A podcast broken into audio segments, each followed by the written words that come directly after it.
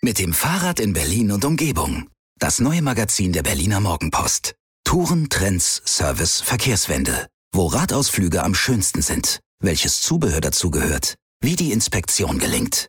Jetzt im Handel und auf shop.morgenpost.de. Berliner Morgenpost. Das ist Berlin.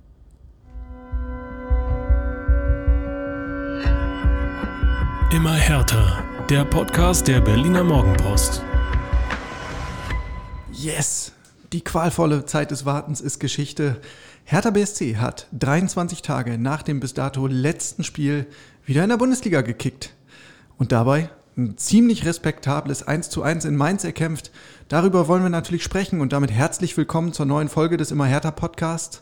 Mein Name ist Jörn Lange und am zweiten Mikrofon begrüße ich meinen sehr geschätzten Kollegen Michael Färber, der gerade auf den letzten Drücker ins Podcaststübchen schwebt. Michael, herzlich willkommen. Hallo, aber warum so in der Hektik? Ja, hallo Berlin, hallo ihr da draußen. Sorry, Jan, ich war bis zuletzt in der Produktion eingebunden. Demzufolge war ich auch nicht richtig darauf vorbereitet, dass ich hier großartig über Hertha irgendwas erzählen soll. okay, um es mit den Worten von Jens Lehmann zu sagen. Ja, aber da kommen wir später noch zu.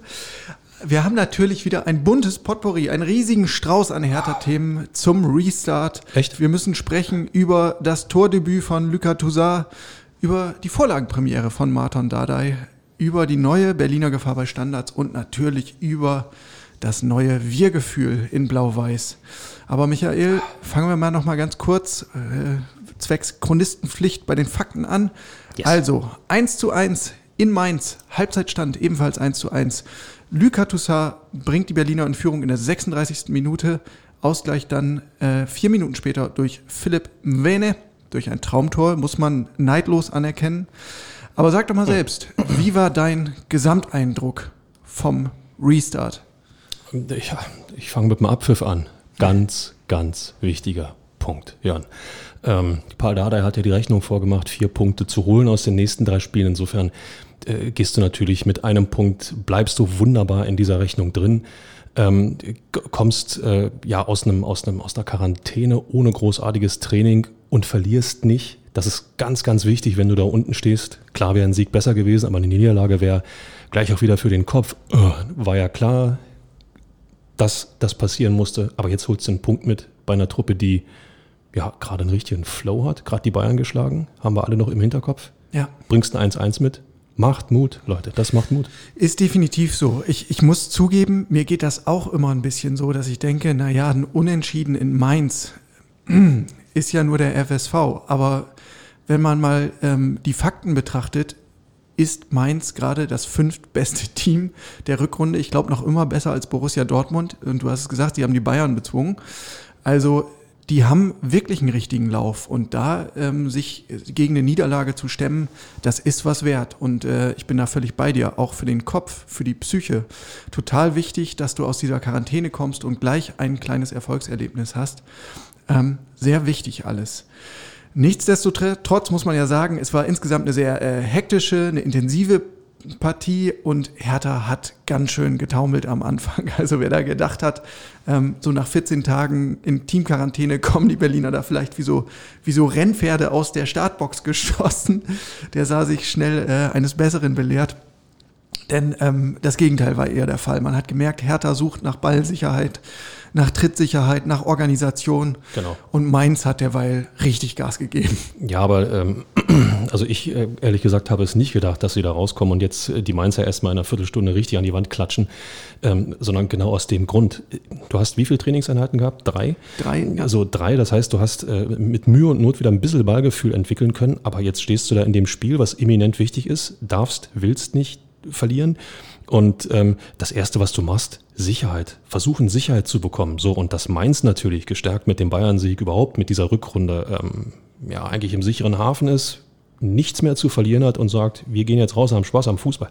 Also die Anfangsphase, Jörn, habe ich genauso äh, erwartet. Ähm, dass Hertha dann allerdings so viel Glück braucht, um in Rückstand zu geraten, huh, da musste man schon ein paar Mal durchatmen. Ne? Ja, es war mächtig Dusel dabei. Ähm, so ehrlich muss man sein. Es ging gleich in der fünften Minute los. Stefan Bell mit einem Kopfball, ähm, nach einer Ecke war es, glaube ich, knapp vorbei. Und dann äh, der Sportkamerad Bözius äh, in der achten und in der neunten Minute gleich. Ähm, einmal tritt er freistehend aus naher Distanz über den Ball, wo man eigentlich denkt, wie, wie hat er das jetzt geschafft? Und dann kurz darauf ähm, aus ganz spitzem Winkel ähm, haut er das Spielgerät unter die Latte. Also da war mächtig Dusel dabei. Ähm, und danach brauchte es dann einen starken Keeper auf Berliner Seite, Alexander Schwolo hat einen guten Tag erwischt, hat erst einen Distanzschuss von Dominik Kor entschärft in der 10. und dann vor allen Dingen in der 20. Minute ähm, gegen den Mainzer Adam Scharloy. Riesenreaktion, Jörn. Riesenreaktion. Fantastisch gehalten. Und, und ja. auch das, und auch das, absolut wichtiges Signal für das Spiel, für den Torwart. Zum einen, die Mannschaft sieht, der Torwart ist da in diesem Spiel. Wir können uns ein bisschen auf ihn verlassen. Na, und für den Torwart selber, er hält gleich so ein Ding. Ey, das gibt unglaublich Selbstvertrauen. Ja? Und ähm, das hat er dann auch, äh, finde ich, über weite Strecken ausgestrahlt. Ja, und das darf man ja alles nicht vergessen, diese, diese komplizierte Geschichte der Saison auch für Alexander Schwolo. Also als, als teurer Einkauf und Nummer eins äh, geholt, dann ja ordentlich gespielt, aber mit äh, dem Trainerwechsel zu Paul Dardai wurde er ja dann zur Nummer zwei degradiert.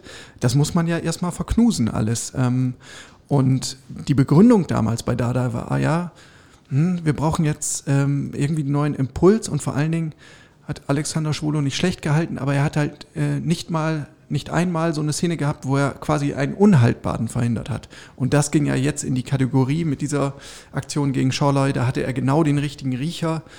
Ähm, sieht den Stürmer allein vor sich, äh, bleibt aber lange stehen, will den Tunnel verhindern und ahnt dann diesen, diesen Lupferversuch, fährt die rechte Hand aus ähm, und greift das Ding aus der Luft. Hat auch da da alles richtig gemacht. Ja. ja den Schwolo so hingelegt, dass er in dem entscheidenden Moment dann auch wirklich da ist. So, dann aber nicht weniger bemerkenswert, Hertha gefährlich durch Standards. Das ja. kennen, kennen wir in dieser Saison eigentlich noch gar nicht. Das sind keine Fake News, ja, falls der eine oder andere von euch jetzt da draußen taumeln sollte. Ähm, zunächst durch Niklas Stark und Matteo Gendosi, beide Male vorausgegangen. Ähm, eine Hereingabe nach ruhendem Ball von Matthäus Kunja, einmal per Ecke, einmal per Freistoß. Stark, ja, nicht, nicht äh, genug Zielwasser getrunken bei seinem Kopfball und Gendosi dann etwas halbherzig mit seinem Abschluss. Aber was folgte, war tatsächlich ein Tor nach einem Standard. Das 1 zu 0. Ein bisschen überraschend zu dem Zeitpunkt, aber es gab ähm, eine Freistoßflanke aus dem rechten Halbfeld von äh, Marton Dardai und dann Luka Toussaint mit seinem allerersten Treffer für Hertha. Zeit wird's. Ja. ja. Keine, keine Sekunde zu früh. So, er ist lang genug, er ist lang genug hier, um äh, dann auch mal ähm, nicht nur Torgefahr auszustrahlen, sondern sie dann auch gnadenlos zu nutzen. Wobei ich sagen muss, diese, diese Freistöße aus dem Halbfeld aufs Tor gezogen, wenn, wenn Stürmer ähm, sozusagen mit reinlaufen äh, aufs Tor in, in, den Strafraum oder an den 5-Meter-Raum. Die Dinger sind äh, zuweilen echt unglaublich schwer bis gar nicht zu verteidigen und genau das Gleiche haben wir jetzt ja auch gesehen. Ähm, in dem Moment, wenn nicht alle Mainzer mitarbeiten an der Verteidigung, und genau das war der Fall, dann gibt es eben den Raum, den Toussaint eben genutzt hat. Und ja. äh, auch wenn er sich dabei ein bisschen wehgetan hat, aber ähm, ich sag mal, der Einsatz war da. Er hat, es war ihm völlig wurscht, ob etwas passiert mit ihm. Er hat bloß ein Ziel gehabt, der Ball muss ins Tor. Ja. So sah es zumindest für mich aus. Das hat mir persönlich auch besonders gut gefallen, äh, diese ich gehe jetzt dorthin, wo es weh tut, Mentalität. Der hat den, ich weiß gar nicht, ob er richtig realisiert hat, wie er den Ball da reingeköpft hat, ähm, denn im Grunde wurde er im Moment des Kopfstoßes schon von einem Mainzer äh, über, überrumpelt und dann äh, im Fallen vom nächsten Mainzer quasi ähm, attackiert. Äh, und, und so mit dem Kopf noch auf die Schulter ne? ja, ja. So gedrückt. Also das sah richtig fies aus, so abgeknickter Hals. Wow. äh, ähm, und er ist dann ja auch erstmal mit schmerzverzerrtem Gesicht am Boden liegen geblieben, aber es sollte sich herausstellen, alles halb so wild. Gott sei Dank. Ähm, ja, aber sehr schön. Ein Tor nach Standard kann Hertha mal gut gebrauchen, sowas. Gerade in dieser Phase, wo aus dem Spiel jetzt offenkundig nicht so viel zu erwarten ist, ne? weil eben die ganzen Mechanismen genau. sich erstmal wieder finden müssen. Also da, das war mehr oder weniger die einzige Chance zu diesem Zeitpunkt, wie Hertha BSC zu einem Tor kommen konnte. Chance genutzt. Also ähm, das zeichnet Big City Clubs aus. Ja. Uh, da haben wir es wieder. So, vorangegangen, unmittelbar vor dem Tor, äh, war ja eine Szene, die eigentlich im Hertha-Kosmos für ganz schön viel Ärger und Unverständnis und Wut gesorgt hatte, nämlich ein Foul von Stefan Bell an Matthäus Kunja. Bell hatte schon gelb und stiefelt dann Kunja äh, quasi mit offener Sohle auf dem Fuß eigentlich klar ersichtlich, ähm, zumindest dann in der Zeitlupe. Aber Schiri Sascha Stegemann hat die Karte stecken lassen und damit äh, keinen Platzverweis verursacht. Er hat äh, ein letztes Mal ermahnt, aber auf Mainzer Seite ähm, wusste man auf jeden Fall, was die Stunde geschlagen hatte äh, und dass da ganz viel Glück dabei war, denn man hat Stefan Bell sofort danach ausgewechselt. ja. Wobei es ja immer heißt, Hunde, die Bell beißen nicht. Okay, das geht ins, in unsere schlechte Witzekasse, dann hast du recht. Sehr schön. Ja, ähm, bemerkenswert fand ich dann im Nachhinein, wie sich, wie sich die Hertha-Protagonisten dazu geäußert haben. Also Paul Dardai relativ cool und sagt, ach, ähm, ich, ich möchte eigentlich 11 gegen 11 spielen und äh, ich möchte eigentlich im Grundsatz nicht, dass Leute vom Feld geschmissen werden. Sammy Kidira hat äh, dieselbe Tonart angeschlagen, sagte auch, ähm, da, wir werden jetzt auf gar keinen Fall den Schiedsrichter diskreditieren irgendwie. Michael, ist das, ist das die ehrliche Meinung oder ist das ein bisschen taktisches Kalkül? Also äh, es gibt zwei Richtungen, die ich äh, automatisch gedacht habe, als ich diese Statements gehört habe. Die erste Richtung war, ähm, mit 11 gegen 11 ist ein Fußballspiel meist einfacher, als wenn es nur gegen 10 Mann geht. Und vor allen Dingen, ich glaube, dass Hertha ähm, die Schiedsrichter auch in den nächsten fünf Spielen noch sehr, sehr gut gebrauchen kann, um vielleicht bei strittigen Entscheidungen nicht gegen Hertha zu entscheiden. Insofern ähm, durchaus auch ein bisschen taktisches Kalkül zu sagen, das war schon in Ordnung, so wie er entschieden hat. Und äh, wir finden euch Schiedsrichter und den DFB überhaupt super, super gut. Kurz nach dem 1 zu 0 ging es dann sofort rasant weiter. Überhaupt muss man ja sagen, ähm, es war eine phasenweise wirklich mitreißende Partie. Jetzt vielleicht nicht besonders hochklassig, aber durchaus mit vielen Torraumszenen. Ähm, und zwar hatte da Matthäus Kunja gleich die Chance zum zweiten Tor, wenn ich mich recht erinnere, nach einer Balleroberung von äh, Lucas Toussaint und äh, ja, hatte er die Abschlusschance aus der rechten Strafraumhälfte und war da aber so ein bisschen halbherzig oder überhastet. Auf jeden Fall ähm, konnte er Keeper Robin Zentner nicht überwinden und stattdessen schlägt es dann fast im Gegenzug im Berliner Tor ein. Eigentlich ein typisches Gegentor für Hertha, oder? Ja. Also äh, sowohl bei den, beim Versuch zu verteidigen, ähm, ja, den Raum nicht hundertprozentig so abgeschirmt, so aufgeteilt gewesen, wie es sein muss. Dann den berühmten halben Schritt bis Schritt zu spät gekommen. Ähm, naja gut, und in der Mitte der Schuss äh, muss man sagen, äh, jetzt kann man natürlich sagen, Hertha war nur durch einen Sonntagsschuss zu bezwingen. Das war schon, war schon ein Ding, was schwer zu halten gewesen ist. Ja. Aber auch da, auch dieser Schuss muss nicht passieren, wenn man den äh, Schützen im entscheidenden Moment am Schuss hindert. Ähm, das war ein bisschen Larifari, fand ich. Ja, und auch vorher halt schon zwei, drei Szenen, ähm, wo, wo, es genau der Fall ist, wie du sagst, Hertha immer einen Schritt zu spät. Ähm, kann man jetzt natürlich äh, in Verbindung bringen mit der fehlenden Wettkampfpraxis, natürlich. mit dem fehlenden Training. Natürlich, aber, aber es ändert nichts an der Tatsache, dass es so ist, es nicht anzusprechen. Und ich glaube auch, dass, dass äh, Dardai das machen wird, dass er diese, diese Art des ähm, ja, passiven Verteidigens in solchen Situationen nochmal ansprechen wird. Ähm, wenn du es nicht tust, gehst du ja immer mit dem Gefühl raus, naja, eigentlich haben wir alles richtig gemacht und äh, wir sind einfach nur durch eine äh, Sonntagskombination inklusive Sonntagsschuss äh, zum, zum Gegentor gekommen. Aber so war es ja nicht. Hertha hat ja, durch Passivität aktiv mitgeholfen. Ähm, das geht besser. Ja, auf jeden Fall. Also das muss man ja sagen, so in den Spielanteilen, ich habe nochmal in die Zahlen geguckt, in der ersten Halbzeit waren es äh, 38 Prozent Ballbesitz für Hertha, nur. Ähm, wenn man das jetzt mal betrachtet, ist es natürlich ein, ein recht schmeichelhaftes äh, Pausenergebnis, aber natürlich aus Berliner Sicht ein gutes Halbzeitergebnis. Äh, Demgegenüber stand ein leichtes Plus bei den Zweikämpfen und das war auch so das Bild, was denn in der zweiten Hälfte sich eigentlich fortgesetzt hat. Ähm, es war ja weiter, weiter sehr unruhig, sehr umkämpft die ganze Partie. Und dann ähm, hat Paul Dardai seine Drohung in Anführungszeichen ja wirklich wahrgemacht. Und äh, nach einer Stunde so en bloc gewechselt, drei Wechsel auf einmal, ähm, Kedira, Toussaint und Sifoy Graus. Dafür kamen dann ähm, Darida, Askasiba und Dedrick Boyata. Comeback nach, Tja, ich weiß gar nicht wie vielen Monaten. Ich glaube, im Dezember hat er zuletzt gespielt. Ich wollte gerade sagen, in diesem Jahr, glaube ich, war er noch nicht auf dem Platz. Richtig. Ähm, und das, das wäre dann um ein Haar schiefgegangen, weil Boyata gleich im eigenen 16er gefordert war und da so ein bisschen ja, ungeschickt, ungestüm agierte. Aber die Mainzer wussten daraus leider, äh, oder Gott sei Dank, kein, kein Kapital ähm, zu schlagen. So, und insgesamt muss man sagen, hat dieser Dreifachwechsel Hertha eigentlich gut getan.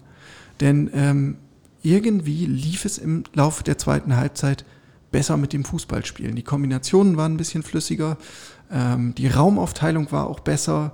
Vladi Darida hat auch so ähm, ja, äh, sein, sein Gespür nochmal für das Spiel bewiesen und seinen Offensivdrang, der immer wieder in, in so Halbräumen aufgetaucht ist und Anspielstationen äh, kreiert hat. Das war ganz gut. Und ähm, äh, bemerkenswert fand ich ja auch, dass Dardai offensiv weitergewechselt hat. Ähm, Radonjic für Kunja, Piontek für Cordoba. Also das war ja auch ein Signal zu sagen, ähm, wir würden hier gern noch mehr mitnehmen als diesen einen Punkt. Ja, natürlich, alles andere wäre ja auch fatal gewesen. Stell dir vor, du machst hinten noch mehr dicht. Und ähm, wir haben es gerade angesprochen beim Gegentor, äh, ein Ticken Passivität in der Verteidigung, da ist es völlig wurscht, ob du da zu acht oder zu elf da hinten drin stehst. Äh, Mainz besitzt die fußballerische Qualität, um, äh, sagen wir mal, diesen, diesen Platz, äh, der sich dann bieten würde, auch zu nutzen. Ähm, das kannst du verhindern, indem du selber Offensivaktionen setzt und dafür brauchst du frische Offensivkräfte. Also da entsprechend, äh, sagen wir mal, positionsgetreu zu tauschen. Ähm, also alles andere wäre auch, äh, puh, Trainerdiskussionswürdig, sage ich ganz ehrlich. Naja, wir haben es ja auch schon anders erlebt. Ja, äh, Stichwort Derby. Ja. Mantel des Schweigens im Hertha Kosmos. So, denn, dann müssen wir noch über eine, ähm, wie soll ich sagen, unglückliche Szene sprechen.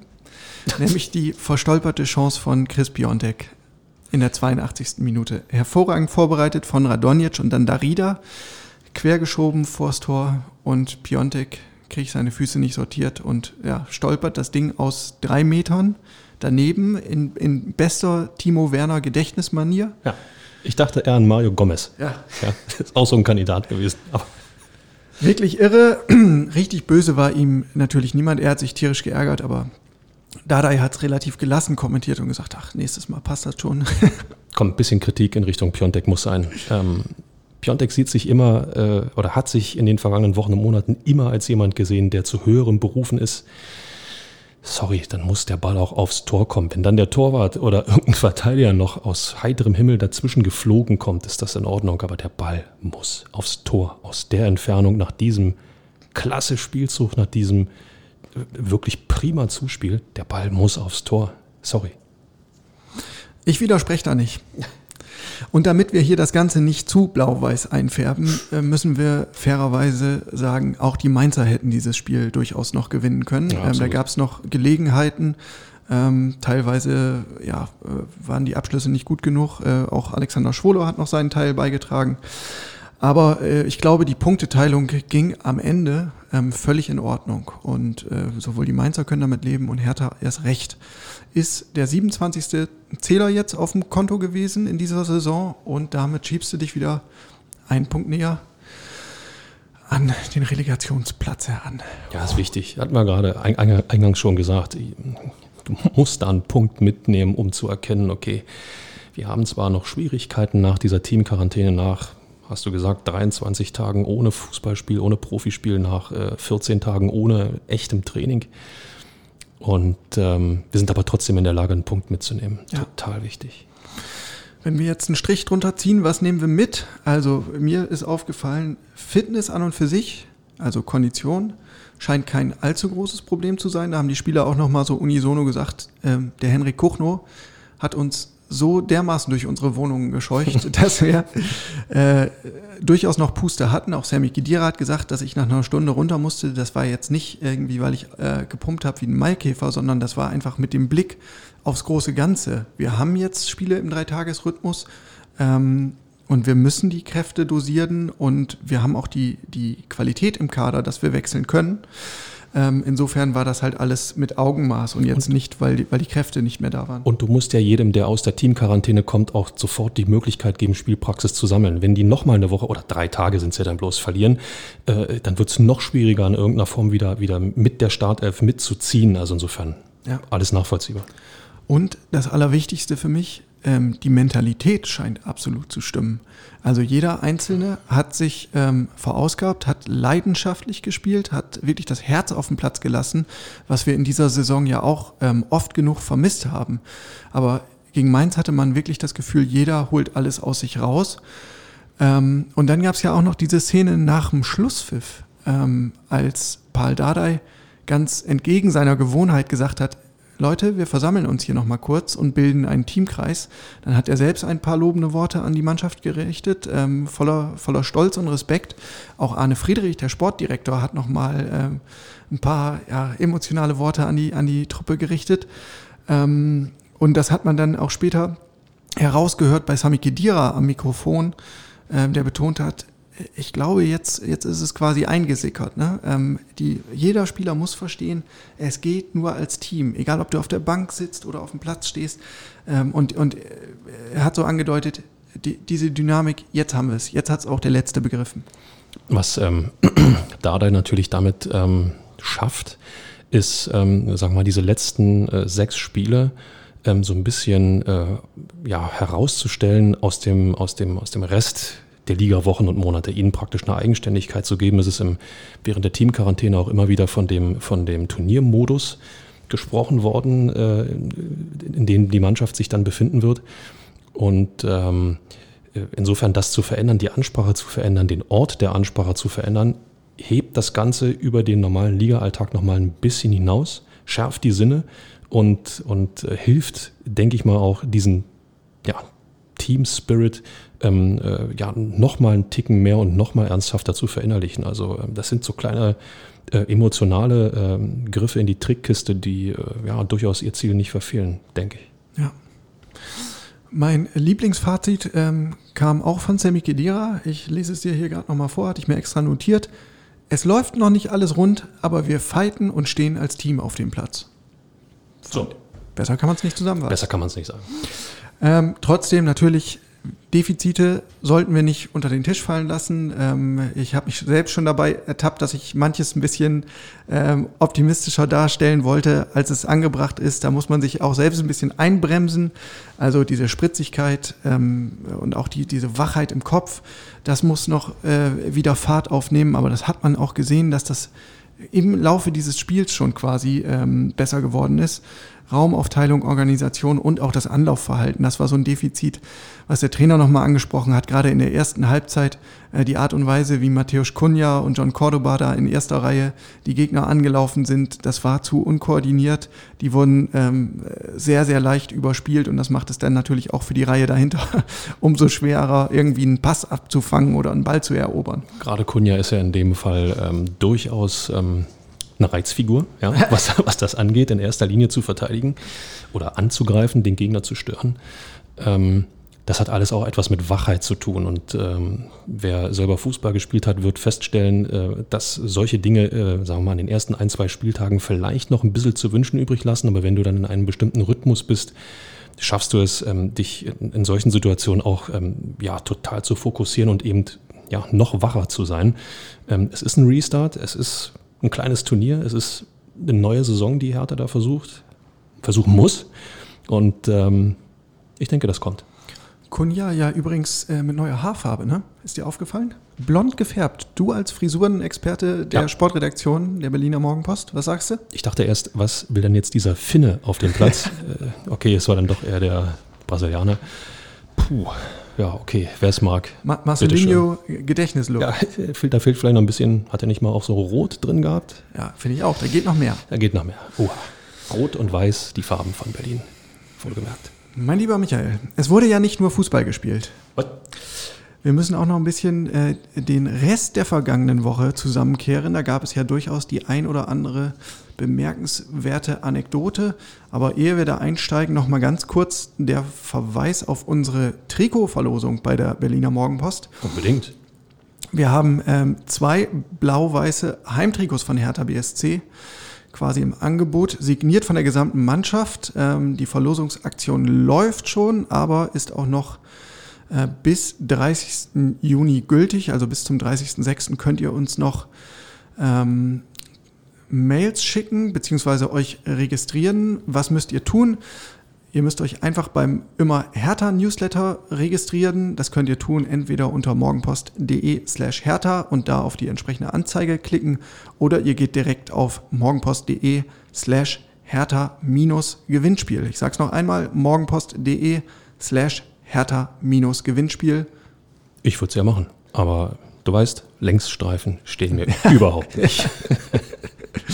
Äh, Was sonst noch? Ach so, El Präsident hat sich zu Wort gemeldet. Werner Gegenbauer ähm, hat in einem Interview mit der Sportbild darüber gesprochen, dass es die wörtlich totale Veränderung geben wird bei Hertha BSC und man würde die ersten Maßnahmen sehen, wenn Freddy, Freddy Bobic, der künftige Sportgeschäftsführer von Hertha, ähm, seinen Job antritt. Ich finde, das ist schon ziemlich hochgegriffen. Totale Veränderung ähm, erinnert mich an die totale Erinnerung mit Arnold Schwarzenegger.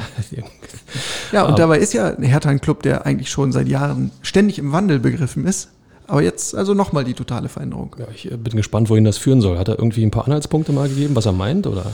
Nee, also das blieb eher vage, ähm, aber ich habe hier nochmal ein Zitat rausgeschrieben und zwar sagte Gegenbauer, wir wollen als Verein, der auch weit mehr ist als nur Fußball, ein festes Fundament der Berliner und Brandenburger Community sein. Puh. Zudem wolle man Fairness, Sportlichkeit und Respekt nach außen tragen.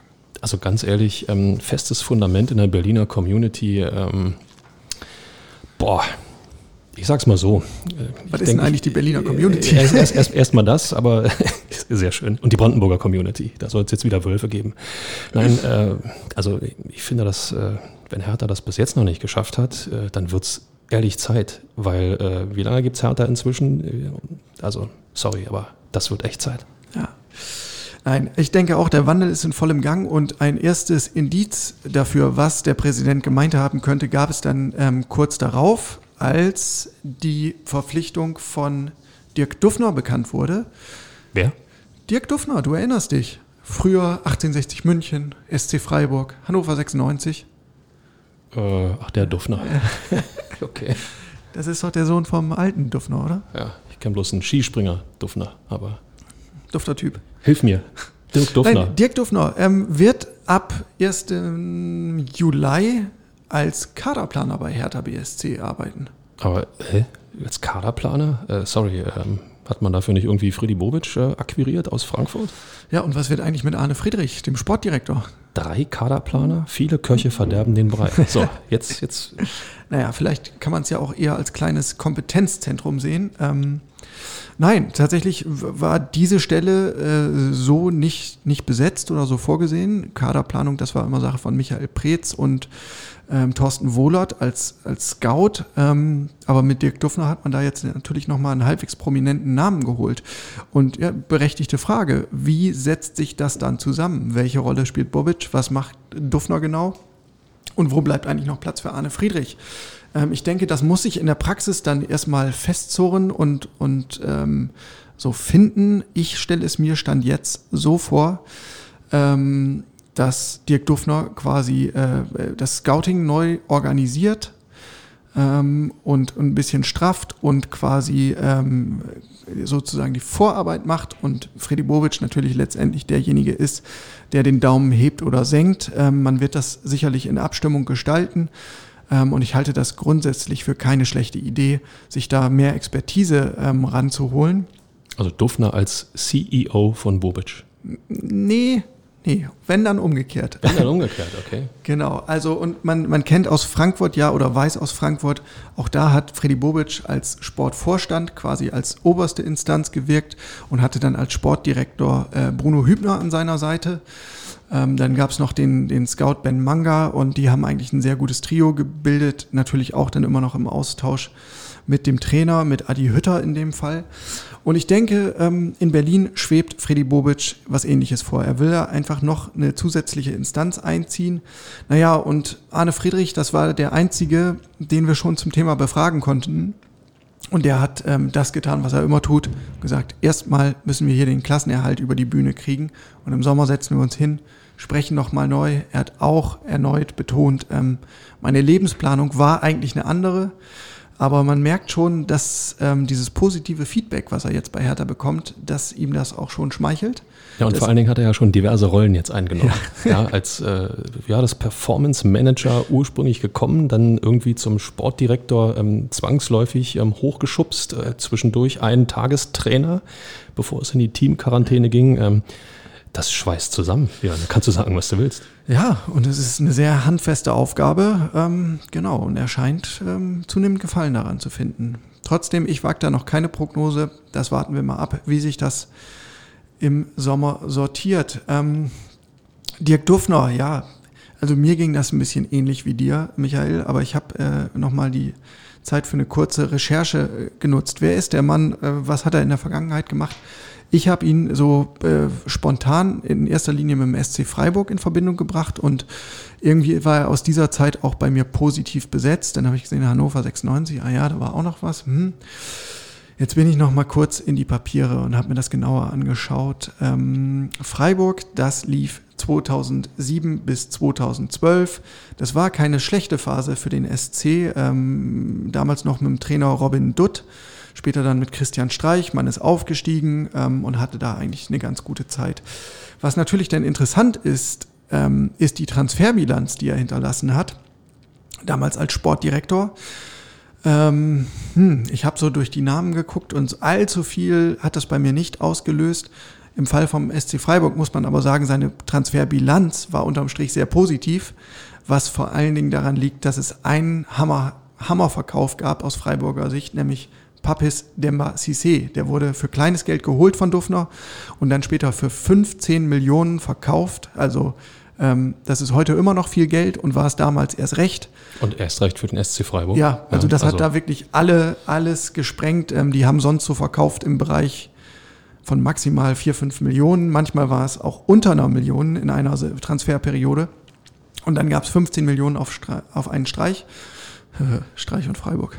Bitte. Zahlungspflichtig, Jörn. Schlechte Witzekasse. Ähm, dann ist mir noch ein gewisser Max Kruse begegnet. Oh, guck an. Der wurde auch, ich glaube, für, lass mich nicht lügen, 200.000 oder sowas dann nach Freiburg geholt. War, glaube ich, nicht der schlechteste Griff. Nö, absolut nicht. Nein, aber in der Menge stach wenig heraus. Wie ist das Ganze dann geendet? Ähm, in Freiburg ist Duffner nicht wegen Erfolglosigkeit gegangen, sondern weil es eine neue Perspektive für ihn gab nämlich Hannover 96. Ähm, damals ja auch noch ein bisschen besser im Business als heute in der zweiten Liga. Wieso, wieso fängst du da an zu lachen? Äh, nur so. Nur so. Ja, ist okay. Und auch da habe ich äh, nochmal grob so geschaut, äh, Transfersaldo, was ist da unterm Strich bei rausgekommen? Und das war dann nicht so dolle. Da hat er ähm, mit deutlich mehr Geld äh, hantiert, der Herr Dufner. Und am Ende stand ähm, ein Transfersaldo von minus 18 Millionen. Hm. Und sportlicher Erfolg war auch nicht dabei. Also es ging eigentlich stetig bergab. Ich glaube, Tabellenplätze, oh, ich habe den Zettel jetzt liegen lassen. Ich glaube 10, 13 und dann Abstieg. Zumindest, ja, Spieler, fast eine gerade Linie. Als, als Spieler äh, sind mir hängen geblieben Leonardo Bittencourt, äh, Salif Sané, später auf Schalke im Einsatz, ähm, Hiroshi Kiyotake ist vielleicht auch noch ein Begriff. Ja, und Lars Stindl wurde verkauft, aber das kann man, glaube ich, Herrn Duff noch nicht ankreiden. Der war einfach ähm, zu höherem bestimmt. Den konnte man einfach nicht mehr halten und dafür hat er auch noch eine passable Ablöse ähm, rausgeschlagen. Aber ja, mit anderen Worten, als so den ultra genialen Ein- und Verkäufer ähm, habe ich Dirk Duffner jetzt nicht wahrgenommen. Ja, also so wirklich aufgefallen ist er tatsächlich nicht. Wobei ähm, zu seiner Verteidigung, ich glaube, dass Hannover unter Martin Kind durchaus ein schweres Pflaster ist, ähm, ja.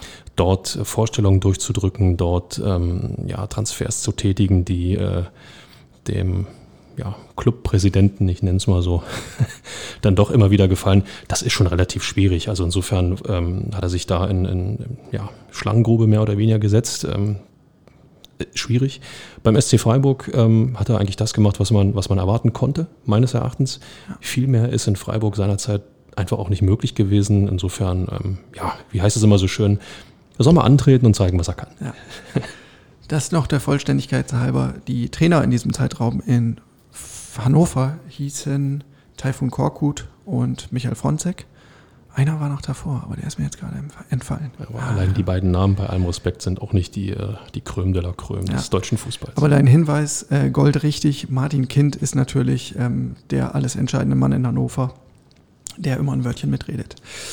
Ähm, dann noch ähm, als Fußnote, was hat Dirk Duffner eigentlich nach seiner Zeit bei Hannover 96 gemacht? Er hat zuletzt, das ist so die, die letzte offizielle Station, als Spielerberater gearbeitet im Umfeld der Arena 11 Sports Group. Das ist eine sehr namhafte Agentur, die inzwischen auch gemerged ist mit anderen ähm, Spielerberatern Spielerberateragenturen, heißt jetzt Roof und die haben unter anderem so illustre Namen wie Sadio Mané vom FC Liverpool unter Vertrag, äh, Marc-André Ter Stegen, Kai Havertz, Serge Gnabry, so das Regal. Also Europa, wir kommen. ich, äh, das ist natürlich dann ein, ein ja, äh, wünschenswerter Nebeneffekt ähm, bei der Personalie Dirk Duffner, dass der mutmaßlich ein ganz gut sortiertes Telefonbuch hat.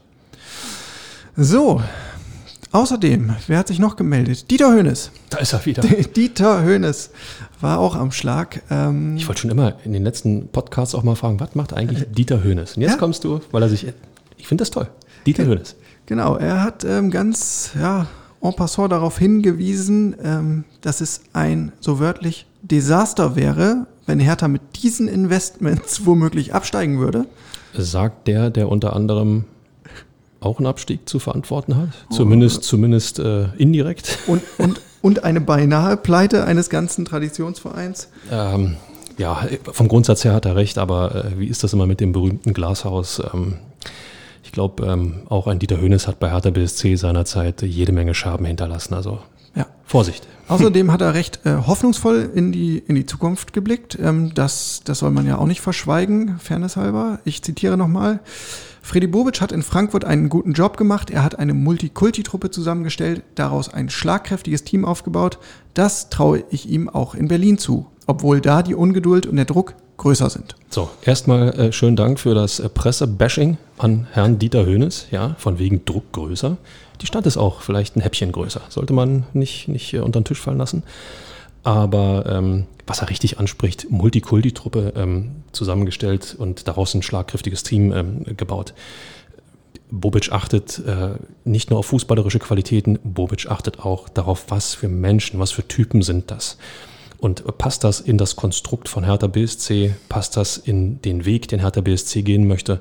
Ich glaube, das wird jetzt mehr und mehr passieren, dass ähm, eben Hertha nicht zu einer, ja, ich, ich sag's mal ein bisschen negativ, zu einer Söldnertruppe verkommt, die keine Identifikation schafft und sich nicht identifiziert oder zu wenig identifiziert mit dem Verein. Ich glaube, dass Bobic da der richtige Mann ist, um genau beide Seiten, sowohl sportliche Qualität als auch menschliche Qualität zu finden. Ähm, insofern äh, ja, muss ich Herrn Hönes recht geben, ganz einfach. Ja. Wo wir den Namen Hönes hier schon in der Verlosung haben, sei auch nochmal darauf hingewiesen, dass sein Sohn Sebastian Hönes noch eine ganz entscheidende Rolle spielen könnte für Hertha BSC im Kampf um den, um den Klassenerhalt. Ihr habt das wahrscheinlich auf dem Schirm. 34. Spieltag, die letzte Patrone. Da geht's gegen die TSG Hoffenheim. Und für die TSG Hoffenheim geht es dann wahrscheinlich um nichts mehr, muss man mal antizipieren. Ne? Also, ähm, wenn Hoffenheim Hertha dort gewinnen ließe, das wäre in der Tat mal Schönes von Hönes. Hönes verhilft Hertha zum Klassenverein. Ich, ich sehe schon vor mir. Arr. So, weiter im Konzert der großen Namen. Jens Lehmann war auch wieder äh, medial präsent und zwar im Anschluss an das DFB-Pokal-Halbfinale zwischen Leipzig und Bremen. Ich glaube, in der ARD war es. Ähm, da ging es in einer Sendung um ja, das Schicksal der großen Traditionsvereine, die ja, ähm, mehr oder weniger massenweise abstürzen. Ähm, Stichwort Hamburger SV, Gelsenkirchen, auch Werder Bremen hat eine Rolle gespielt. Ja, aber halt, halt, stopp. Einmal muss ich reingrätschen, der HSV stürzt nicht ab, wenn ein Horst Rubesch jetzt das Traineramt übernimmt. Ja? Mit, lass das mal den Papa machen, war irgendwo zu lesen. Ähm, mit Horst Rubesch wird der HSV zu altem Glanz zurückkehren. Also zumindest in den nächsten drei Wochen. Ich freue mich drauf, oh, dass er sich das antut. Wirklich. Ähm, nein, und äh, Jens Lehmann wurde auch zu der Thematik befragt. Ähm, ja, auch weil er eine gewisse äh, Verbindung zu Hertha BSC hat, als Mitglied des Aufsichtsrats der Profiabteilung. Und ja, also um es jetzt mal äh, zusammenzufassen, war, war auf die Frage, warum es denn noch nicht so läuft bei Hertha, war die Antwort eher so, irgendjemand hat irgendwas falsch gemacht. Das habe ich doch schon mal gehört. Als Aufsichtsrat darf man gar nicht viel sagen. Also ich bin dazu gesetzlich verpflichtet, dass ich hier nicht viel Auskunft geben darf. Und ähm, demzufolge war ich auch nicht richtig darauf vorbereitet, dass ich hier großartig über Hertha irgendwas erzählen soll. Ja, genau, in die Richtung ging das. Beste Ja. Grüße an den Doppelpass übrigens. Genau. Den Clip hatten wir in der Vergangenheit schon mal, haben wir nochmal recycelt. Ähm, ja, gut. Äh, so viel zu Jens Lehmann, aber ich finde, das kann man nicht oft genug betonen. Jens Lehmann ist ja eben nicht als Vertreter von Hertha BSC in diesem Aufsichtsrat, sondern als Vertreter von Lars Windhorst. Er spricht nicht für den Club, ähm, aber natürlich kommt das nach außen immer so rüber äh, oder leicht so rüber. Herr, äh, Jens Lehmann, Aufsichtsratsmitglied von Hertha BSC. Man darf dabei nie vergessen, er ist der Abgesandte von Lars Windhorst. Ja, aber er sitzt im Aufsichtsrat von Hertha BSC, also da ähm, sich nicht über den Club zu äußern. Ähm, ja, ja, du, hast, ist, du ist, hast, ihn doch gehört. Ich weiß, ich weiß, es ist immer, ist immer ein bisschen schwierig, aber ähm, ich sag's wie es ist, das, was, was äh, Lehmann dann von sich gibt, ähm, ja, ganz ehrlich, boah, dann braucht er auch gar nichts sagen. Das ist meine Meinung. Ist so. Also kriegen wir schnell die Kurve zurück zum Sportlichen. Sehr gut. Was gibt es da noch als Fun Facts aus dieser Woche? Ach so, sehr erfreulich. Dodi Luke Bacchio und Marvin Plattenhardt. Ähm, das waren ja die beiden Profis von Hertha BSC, bei denen wirklich positive Corona-Tests festgestellt wurden. Beide hatten auch mit Covid-19 Symptomen zu kämpfen. Sie hatten Sportverbot ähm, während der 14-tägigen Quarantäne, aber sie sind jetzt zurück auf dem Trainingsplatz. Ähm, am Dienstag haben sie zum ersten Mal wieder trainiert, sind jetzt in so einer, ja, in dem, in dem klassischen Aufbautraining, um wieder herangeführt zu werden. Ähm, jetzt für die kommenden Spiele gegen Freiburg und Bielefeld sind sie sicherlich noch keine Alternative, aber vielleicht danach. Und wenn es am letzten Spieltag ist, auch da könnte es ja nochmal helfen. Ähm, Stichwort Rotation. Genau.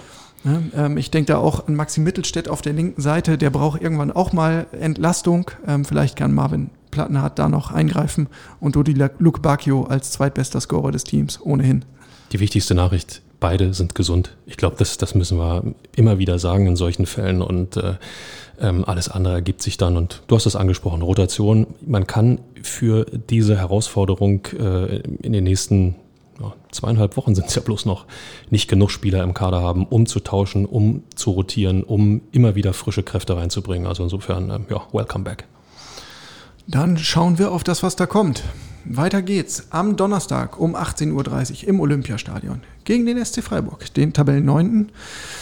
Ich habe gerade noch mal auf die jüngste Bilanz des SC geschaut. Da gab es ein 1 zu 2 in Mönchengladbach, ein 0 zu 1 in Bielefeld, ein 4 zu 0 äh, gegen Gelsenkirchen und ein 1 zu 1 gegen Hoffenheim.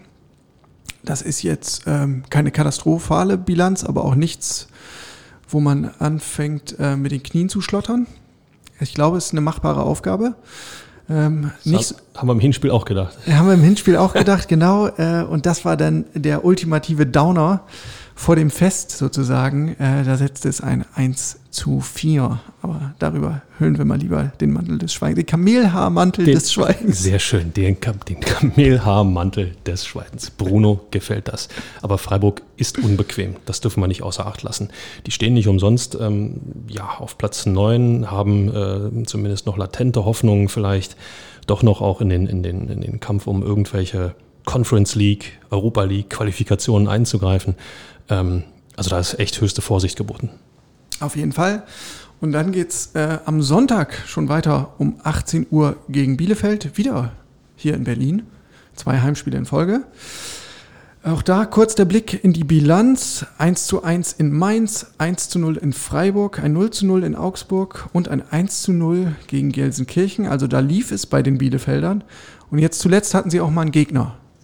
Und, und das war dann ein 0 zu 5 äh, in Mönchengladbach. Ja, das war, das war happig. Ähm, wobei Bielefeld äh, ja nochmal als, als Aufsteiger eigentlich auch eine prima Saison spielt. Ich glaube, keiner hat erwartet, dass sie in irgendeiner Form durchstarten, ähm, dass sie sich jetzt schon im, im, im gesicherten Bereich befinden. Ähm, alle haben Bielefeld da unten erwartet. Äh, wenn ich mich richtig erinnere, äh, sind sie auch mit dem kleinsten Spieleretat angetreten. Das darf man nicht vergessen. Ja, Geld schießt nun mal Tore, das ist so im, im, im Fall der Fälle. Insofern ähm, keine Mannschaft, vor der man Angst haben braucht. Ich sage sogar andersrum, eine Truppe, die zwingend zu schlagen ist für den Klassenerhalt von Hertha, ganz ehrlich. Ja, ja, auch da nochmal die Erinnerung ans Hinspiel im Januar. 0 zu 1. Ja, läuft. aber das waren auch Zeiten, Michael. Ich weiß nicht. Also dieses, dieses Freiburg-Spiel, das war auch so, du hattest äh, das Derby, was ein Mutmacher war und hast danach nachgelegt und dann mit, dem, mit diesem Freiburg-Spiel war alle Hoffnung zum Fest wieder dahin und dann hattest du zum Jahresauftakt einen Sieg gegen Gelsenkirchen und dann verlierst du gegen Bielefeld und schon wieder war, ach, Das wirklich Gute, Jörn, ist, äh, wenn du jetzt Freiburg und Bielefeld betrachtest, es kann nicht schlimmer werden.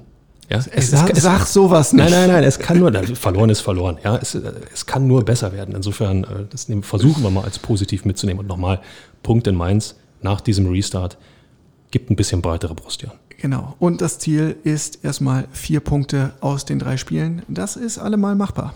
Wir schauen uns das an und melden uns wieder mit der nächsten Folge am kommenden Montag. Das ist dann der 10. Mai. Und damit soll es gut sein für heute. Wir wünschen euch eine schöne und vor allen Dingen gesunde Woche. Die Corona-Zahlen machen ein bisschen Mut, Michael. Unbedingt. Trotzdem vorsichtig bleiben. Absolut. Bleibt vorsichtig, bleibt wachsam, achtet auf die Regeln. Mund-Nasenschutz, Abstände. Kontakt. Lasst euch impfen, wenn ihr könnt. Unbedingt. Unbedingt. Empfehlung. Und ansonsten gebe ich ab an dich, lieber Michael, mit der Nachspielzeit. Ciao. Die Nachspielzeit beträgt eine Minute. Tja, wie heißt es doch so schön? Alles neu macht der Mai. Das trifft auch auf Hertha BSC übrigens zu. In einer Zeit, in der 40 das neue 30 ist, Frühling der neue Herbst und Impftermine die neue Freiheitswährung sind, da ist auch Abstiegskampf die neue Champions League. Das ist doch logisch.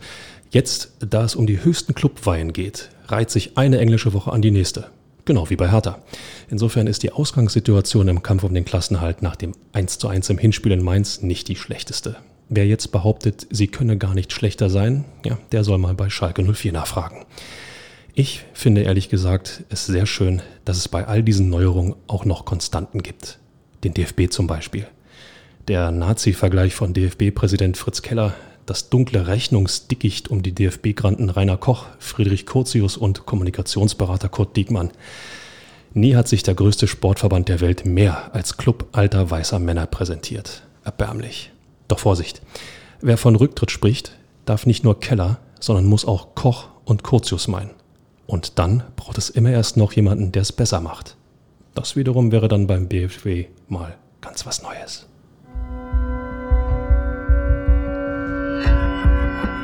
Immer härter. Der Podcast der Berliner Morgenpost.